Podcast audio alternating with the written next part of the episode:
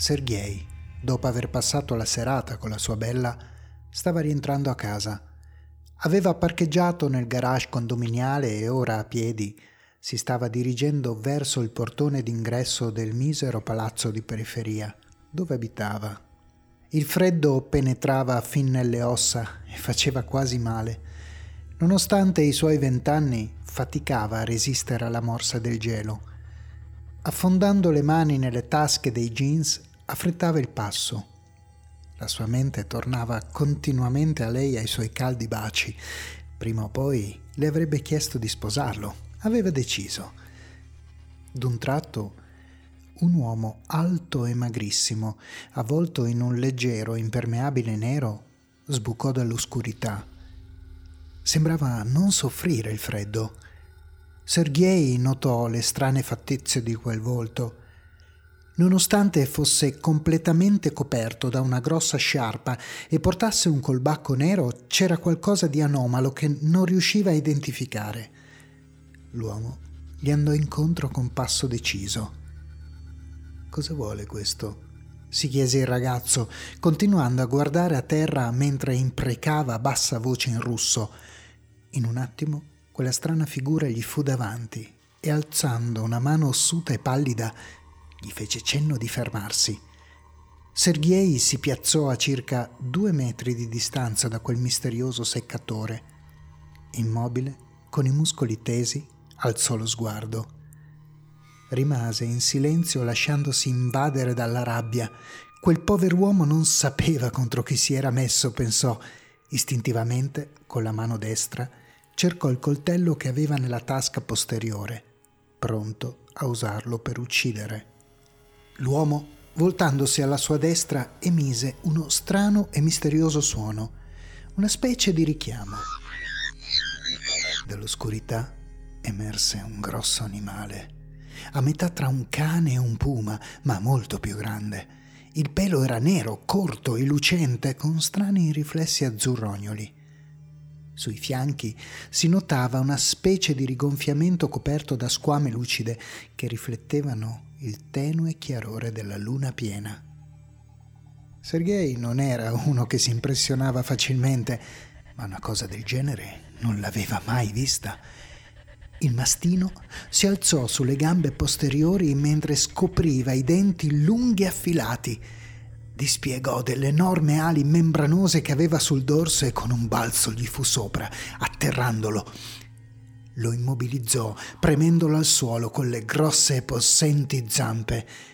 Sergei sentiva il fetore caldo dell'alito della bestia e le ossa che sotto al peso dell'animale scricchiolavano ed erano sul punto di rompersi. L'uomo gli si avvicinò con calma, si tolse cappello e sciarpa rivelando una fisionomia non umana la pelle bianca, quasi trasparente, faceva risaltare i lineamenti sottili ed affilati. Dentro ad ognuno dei due grandi occhi neri, tre pupille di diversi colori danzavano in quell'oscuro mare di tenebra che li riempiva. Sergei riuscì a liberare un braccio e con un movimento velocissimo afferrò il coltello che aveva in tasca. Sferrò un fendente, ben assestato e potente come aveva fatto tante volte, puntò dritto alla gamba all'altezza del ginocchio.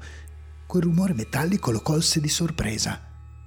La lama rimbalzò facendogli quasi perdere la presa. L'uomo nero, o quel che era, non accusò nessun dolore. Lo guardò beffardo, poi fece un cenno al suo animale. Dal fianco possente della creatura fuoriuscì una specie di dardo. L'alieno dalla faccia bianca lo estrasse e lo conficcò nella spalla del ragazzo, che perse i sensi.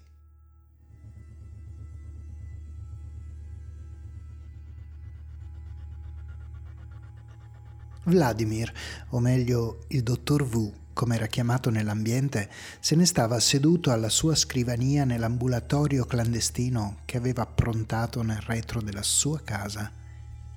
Era piegato in avanti, l'occhio incollato all'oculare del suo microscopio. Si chiedeva se quello che aveva visto potesse essere vero. Ripeteva con voce tremante una sola fibra, una sola fibra. La sua mente si rifiutava di accettarlo, eppure attraverso le lenti del microscopio distingueva chiaramente quell'unico lunghissimo filamento. Osservava quella struttura apparentemente semplice e lineare, tante cellule dalla forma squadrata e allungata unite fra loro in sequenza senza apparente soluzione di continuità. Studiava quelle pareti cellulari e gli strani organelli che galleggiavano nel citoplasma in esse racchiuso seguiva i ripiegamenti con cui quella fibra andava a formare strutture tridimensionali fino a costituire i tessuti di un intero corpo dalle sembianze umane. Quel corpo che ora giaceva sul tavolo d'acciaio al centro del laboratorio. Gliel'aveva portato nel mezzo di quella gelida notte Nikolai, il boss della gang locale, non certo noto per la sua passione per la biologia. Vladimir ne era convinto. Quel corpo bianco e magro poteva sembrare umano, ma non lo era affatto. Si trattava di una riproduzione senza dubbio credibile e fedele, ma bastava soffermarsi e osservare con attenzione per capire che non era certo perfetta. Il dottor Wu, con il suo consueto zelo, aveva prelevato e catalogato svariati campioni di tessuto da diverse zone di quella forma vitale umanoide, annotando tutto sul suo computer e scattando foto. L'esame al microscopio dava sempre lo stesso esito, un lungo filamento, sempre uguale non c'era alcun dubbio. Se fosse stato ancora uno studente e non avesse saputo da dove provenissero quei preparati tessutali, li avrebbe certamente catalogati come sezioni di un micellio. In sostanza un fottutissimo, stramaledetto fungo. Si chiedeva da dove potesse saltare fuori una simile aberrazione si trattava di un frutto avvelenato dell'evoluzione, ma in questo caso com'era possibile che nessuno se ne fosse accorto prima? Oppure si trovava dinanzi ad una forma di vita aliena proveniente dagli oscuri abissi dello spazio sconosciuto? Quando Nicolai lo aveva svegliato nel cuore della notte, sbattendo le sue grosse mani contro la porta posteriore della sua casa laboratorio, era sceso in silenzio, infilandosi il camice mentre percorreva le scale. Si sarebbe aspettato l'ennesimo corpo da far sparire o una pallottola da estrarre. Questi maledetti gangster gli portavano un sacco di lavoro, ma va detto anche una montagna di soldi. A lui andava bene così. D'altronde, a dirla tutta, non aveva molta scelta. Faceva buon viso a cattivo gioco e cercava di rimanere vivo. I soldi li sperperava in donne e vodka, sapendo che quella vita non poteva durare molto a lungo. Lui e Nicolai avevano adagiato quel corpo esanime sul tavolo d'acciaio in mezzo al laboratorio. Vladimir aveva detto qualcosa riguardo a quanto fosse leggero, un odore pungente, simile a muffa e terra, si era diffuso nella stanza, causandogli un leggero capogiro. Secondo Nicolai, insieme all'uomo ossuto c'era anche un'enorme bestia, simile a un grosso cane o forse un puma, che però era fuggita, dileguandosi fra i cespugli con pochi balzi. Con soddisfazione raccontava come avesse riempito di piombo quel vecchio uomo vestito di nero. Gli ho fatto più buchi di un formaggio svizzero e stramazzato al suolo mentre teneva ancora in mano lo stiletto con cui aveva infilzato Sergei. Nessuno può permettersi di minacciare i miei amici, non certo nel mio quartiere. Nikolai aveva poi caricato il corpo nel suo furgone e lo aveva portato da Vladimir.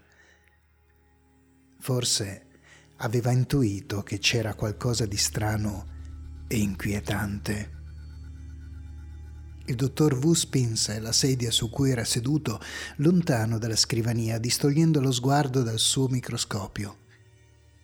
Portò ancora una volta le mani nei capelli, con i gomiti sulle ginocchia, lo sguardo fisso a terra. Nicolai si voltò verso di lui. Cosa mi dice, professore? Non lo so, disse, rimanendo immobile in quella posizione. Non riesco a capire questo strano essere. Nicolai lo interruppe e lo guardò con gli occhi di chi vuole avere immediatamente una spiegazione. Mettiamo in chiaro una cosa, caro il mio Vlad. Qualsiasi cosa fosse questo stronzo qui, ora è morto e se ne sta su questo tavolo di acciaio. Vladimir riprese. Sì, direi che sia morto, anche se non posso dirlo con certezza, non ho mai visto una cosa simile. Sembra un essere umano, ma non credo che lo sia, lo capisci pure tu. Nicolai estrasse la sua arma e gliela appuntò alla testa. Spiegati meglio, professorino, se non vuoi fare la stessa fine. Non ho certo intenzione di farmi prendere in giro da te. Mentre lo diceva, sentirono il respiro pesante di un qualche grosso animale provenire da dietro la porta. Ci ha trovato, disse Nicolai. Deve essere la sua bestia, venuta a cercarlo. In un attimo il mastino gigante sfondò la porta e corse dritto verso il tavolo. Prese tra le fauci il corpo esanime. Senza neppure curarsi di loro, con una sorprendente agilità uscì da dove era entrato e si allontanò portandolo con sé. Nikolai e Vladimir non riuscirono a fare niente. Mentre seguivano con lo sguardo la veloce fuga di quell'animale, a entrambi parve di intravedere un'altra di quelle bestie che da una certa distanza li fissava in uno strano modo, come se li conoscesse.